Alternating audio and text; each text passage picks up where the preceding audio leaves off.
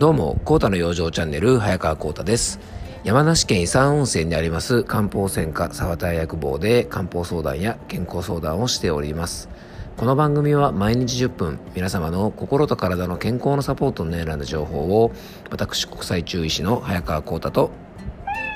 はい、アシスタントの猫林さんとで今日もお伝えしていきます。猫林さん、今日もよろしくお願いします。はい。ということでですね、えー、っと、1月のですね、連休の2日目ですね、1月11日でございます。この連休ってね、結構いいですよね。あの、僕も個人的には結構好きな連休の一つで、っていうのもですね、やっぱあの、長い休み明けって、えー、っと、以前もこの番組でちょっとお話ししたかな。あのー、ね、休み中でゆっくり過ごしていてもですねやっぱりあの生活のリズムが変わってしまうので長い休み明けって結構体しんどいんですよね。あのこれはね肉体的な疲れが取れてないとかあのそういうわけではなくてですねまあやっぱ生活のリズムが長期の休みとですね仕事モードではやっぱり違うので、えー、いろんなねこう不調であったりとか体がだるくなったりすることが現れやすいんですね。で、そのあたりはですね、えっと、以前の番組で、えっと、お話ししてますので、よかったらね、そのバックナンバーの方を聞いていただけたらと思いますが、あ、あの、スタンド FM をお聞きの方はですね、ポッドキャストとか YouTube で、えっと、配信してますので、えっと、もしよかったらそっちの方でね、えっと、聞いていただけたらと思いますが、まあ、そういうね、あの、やっぱり休みからですね、仕事モードに入るときって、休みが長ければ長いほど、なかなかね、あの、ギアチェンジができないもんです。そこへですね、このちょうどいい感じで3連休、まあ、僕はね、土曜日がお仕事なので、えっと、2連休だったんですが、ちょうどいい感じでね、ここで休みが入るとですね、あの、ちょっとやっぱ休み明けでしんどいなって時にですね、ここで2日ぐらい休めると、ちょっとね、あの、ペースが、あの、うまくつかめるんですね。なので、ここの連休でですね、しっかり体のペースをつかんで、えー、来週からですね、まあ、日常のペースにだんだん入ってきますので、えー、1週間ですね、あの、元気に過ごせるような体の養生をね、ぜひしてみていただけたらと思っております。おね、猫林さんもね、多分ね、連休で、あのー帰省をしてましたのでね、あの、ここのね、休みで少し調子を整えてね、またお仕事モードにしっかり戻ってほしいなと思っております。はい、よろしくお願いします。えっ、ー、とですね、今日はね、何のお話をしようかなとちょっと考えたんですが、えっ、ー、と、五臓六腑ってね、皆さんご存知でしょうか？あの、中医学とかですね、まあ、漢方の基本となる、まあ、概念というか考え方で、えっ、ー、とね、体のまあ内臓みたいなものの働きを5つに分けて、え、考えていく五臓というね、考え方があるんですが、あの、そのことなんですね。で、えっと、このね、五臓といってですね、まあ、中医学の基本となる引用五行説なんて言ってですね、まあ、あの、自然界にあるものを5つに分けたりとか、えー、感情とかですね、えー、体のね、内側のものとか、いろんなものをですね、5つに分けて、あの、この五臓というものと当てはめたりとか、あと季節と当てはめたりとか、いろいろする、あの、基本になる考え方なんですね。で、それについてですね、この番組の中でも、えー、っと、今までですね、3つお話ししてきました。えー、っとね、心臓の心とですね、肝臓の肝とですね、腎臓の腎とですね、まあ、3つね、お話ししてきたんですが、えー、っとね、ちょっとね、間が空いてしまったんですが、やっぱりこの五臓シリーズね、あの、きちんとお伝えしたいということで、今回はですね、肺についてですね、ちょっとお話をしていきたいと思います。で、今回ですね、この肺についてね、あの、五臓についてまたシリーズ復活してお話ししようかなと思った一つの理由が、やっぱりね、新型コロナウイルスの影響です。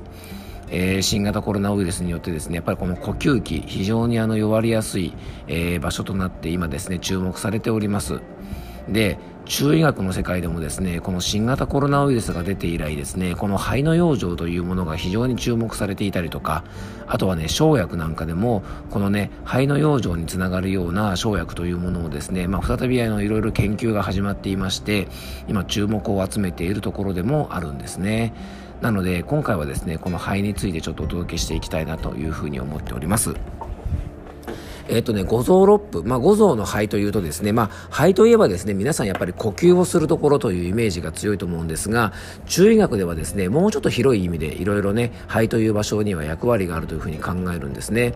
で、それはですね、うんと、ちょっとこれはね、中医学的な考え方なので、え、ー、と、現代医学的な考え方とはね、ちょっと違うので、えー、ね、皆さんちょっとね、こう、クエスチョンマークが頭につくかもしれませんが、肺という場所はですね、中医学では酸素だけではなくてですね、食べたものの栄養とか、あとはですね、体の中の水分とか、そういったものをですね、えっと、肺はね、体の中の五臓の、内臓の中では一番上の場所にありますよね。なのでね一番上から全身にこう撒き散らしたりとかするようなねそういう働きがある。撒き散らすっていうとちょっと表現が悪いですがあの体全体にですね行き届かせるようなそういう働きが、えー、結構あったりするんですね。なので非常に重要な働きがあったりします。で肺はですね鼻ともつながっていたりとか鼻肺大腸なんて言ってですね大腸ともつながってるっていうふうに中医学では考えるんですね。で鼻はですねなんとなく呼吸をする場所なので肺とつながっているなんて言われてもですね、まあ、今の方でもねこうピンとくるかもしれませんが大腸が肺とつながってるっていうとですね皆さんはって思いますよねでもね実はこれね肺も大腸も鼻も、えー、空気とこう触れているところという意味では非常に共通点があるんですね。あの大腸という場所もですね実は対空といってですね体の中にあるんですが実はですね口喉食道胃腸とですね実は体の中にある空洞みたいなもので粘膜というもので覆われておりますから常に実は空気に触れてるとこなんですね。でそういった意味ではですね、えっと、外と中をつなぐ場所という意味で、えー、肺とかですね鼻とか大腸というものはつながってるっていうふうにこれね中医学的な概念なので、まあ、そういうもんだっていうふうにですねちょっと知っといていただけたらと思います。でこの肺なんですが非常にですね、えっと、乾燥を嫌うという特徴があります。えー、なので、えっとね、こういう空気の乾燥する時期という今の時期みたいなのはですね非常にあの肺というのもやっぱ弱りやすい時期なんですねで本来肺というのはですね季節では秋とつながってるっていうふうに考えるんですねで秋はやっぱりね夏の高温多湿の時期から急に乾燥してきて気温が下がる時期なのでそういう時期にもですね肺というのは非常に弱りやすいんですね。なので、えー、この時期はですねちょっと肺の養生というのをしっかりしておくことで、まあ、風邪の予防とかですね肺が弱るとですね風邪をひきやすくなったりとか呼吸器のトラブルがいろいろ起きたりとかあとはですね中医学ではさっきねあの大腸とか鼻が空気に触れてるとこなのでつな、えー、がってるなんて話をしましたが実はですね中医学ではこれお肌とかもですね非常にあの肺とつながりがあるところというふうに考えるんですね。肺はね肥毛を司るなんて言ってですね皮膚とか体毛とかですねそういうところも肺とつながってるっていうふうに考えるので、えー、今日ご紹介するですね肺を養う情状というのは実はねスキンケアともね非常に密接につながりがありますので、えー、女性の方はですねぜひあの必聴ですので最後にご紹介する肺の養生をね確認してほしいと思います。でこんな症状がある方はですね肺の弱りのサインと言われているものがあるのでちょっと紹介したいと思います。えー、例えばね日頃から顔色が青白かったりとか何もしてないのに汗をかきやすいとかね風邪を普段からひきやすいとか体がだるいとか声が弱々しいとかですね慢性的に咳が出やすいとか白い痰が出やすいあと難便とか下痢になりやすいとかむくみを、えー、むくみやすい方。あとですね、あっかんべーってね、こう、下の色を見るとですね、淡くてですね、歯型がつきやすかったり、えー、白い苔が、えー、下につきやすいとか、あとは口の乾燥をしやすかったり水をすぐ欲しがるような方あと喉がいつもいがらっぽい方とか空咳が出る方とか痰が少なくすごく出にくい方あと皮膚がカサカサして痒い方、フケが多い方、あと便秘や便がね、ゴロゴロして、まあ、硬い便が出てね、出にくい方とか、まあ、こういった方はですね、結構肺の弱りがあるなんて言うんですね。で中医学では肺の弱りはですね肺の元気不足肺気虚というのと肺の潤い不足肺陰虚なんていうこの2つがあるので、まあ、詳しいことはですね、えっと、漢方相談とかねあの専門にやってるところの方にぜひ、ね、ご相談いただいたりとかあのもし僕でよかったらですね、まあ、あの遠方の方もオンラインで相談してますからあのホームページからねお気軽にお問い合わせいただけたらと思うんですが、まあ、こういうね肺の弱りというのはいろいろあるわけですね。そんな肺をね養う、え、養生というのはいろいろあるんですが基本はですねやっぱさっき言ったみたいに、え、皮膚もね鼻も肺も大腸も乾燥を嫌いますから体をしっかり潤してあげたりとかあとね気をしっかり補っておくことが大事なんですね。で肺を潤す、えー、養生の基本。えっと、今回はね食用生を中心にお伝えしますが腎陰液気純肺と言われているものですね。要は潤いを増やし気を増やし肺を潤す。こういうことがですね食用生の基本でも言われております。で気を増やすのはですね長芋とか自然薯とかさつまいもとかじゃがいもとかこういう芋類は、えー、肺の元気を増やしてくれます。あとですね、白米とか白きくらげ、レンコン、ゆり根、白菜、大根、かぶ、玉ねぎ、ネギっていうね、こういう白っぽい食べ物も、えー、肺の元気とか潤いを入れてくれます。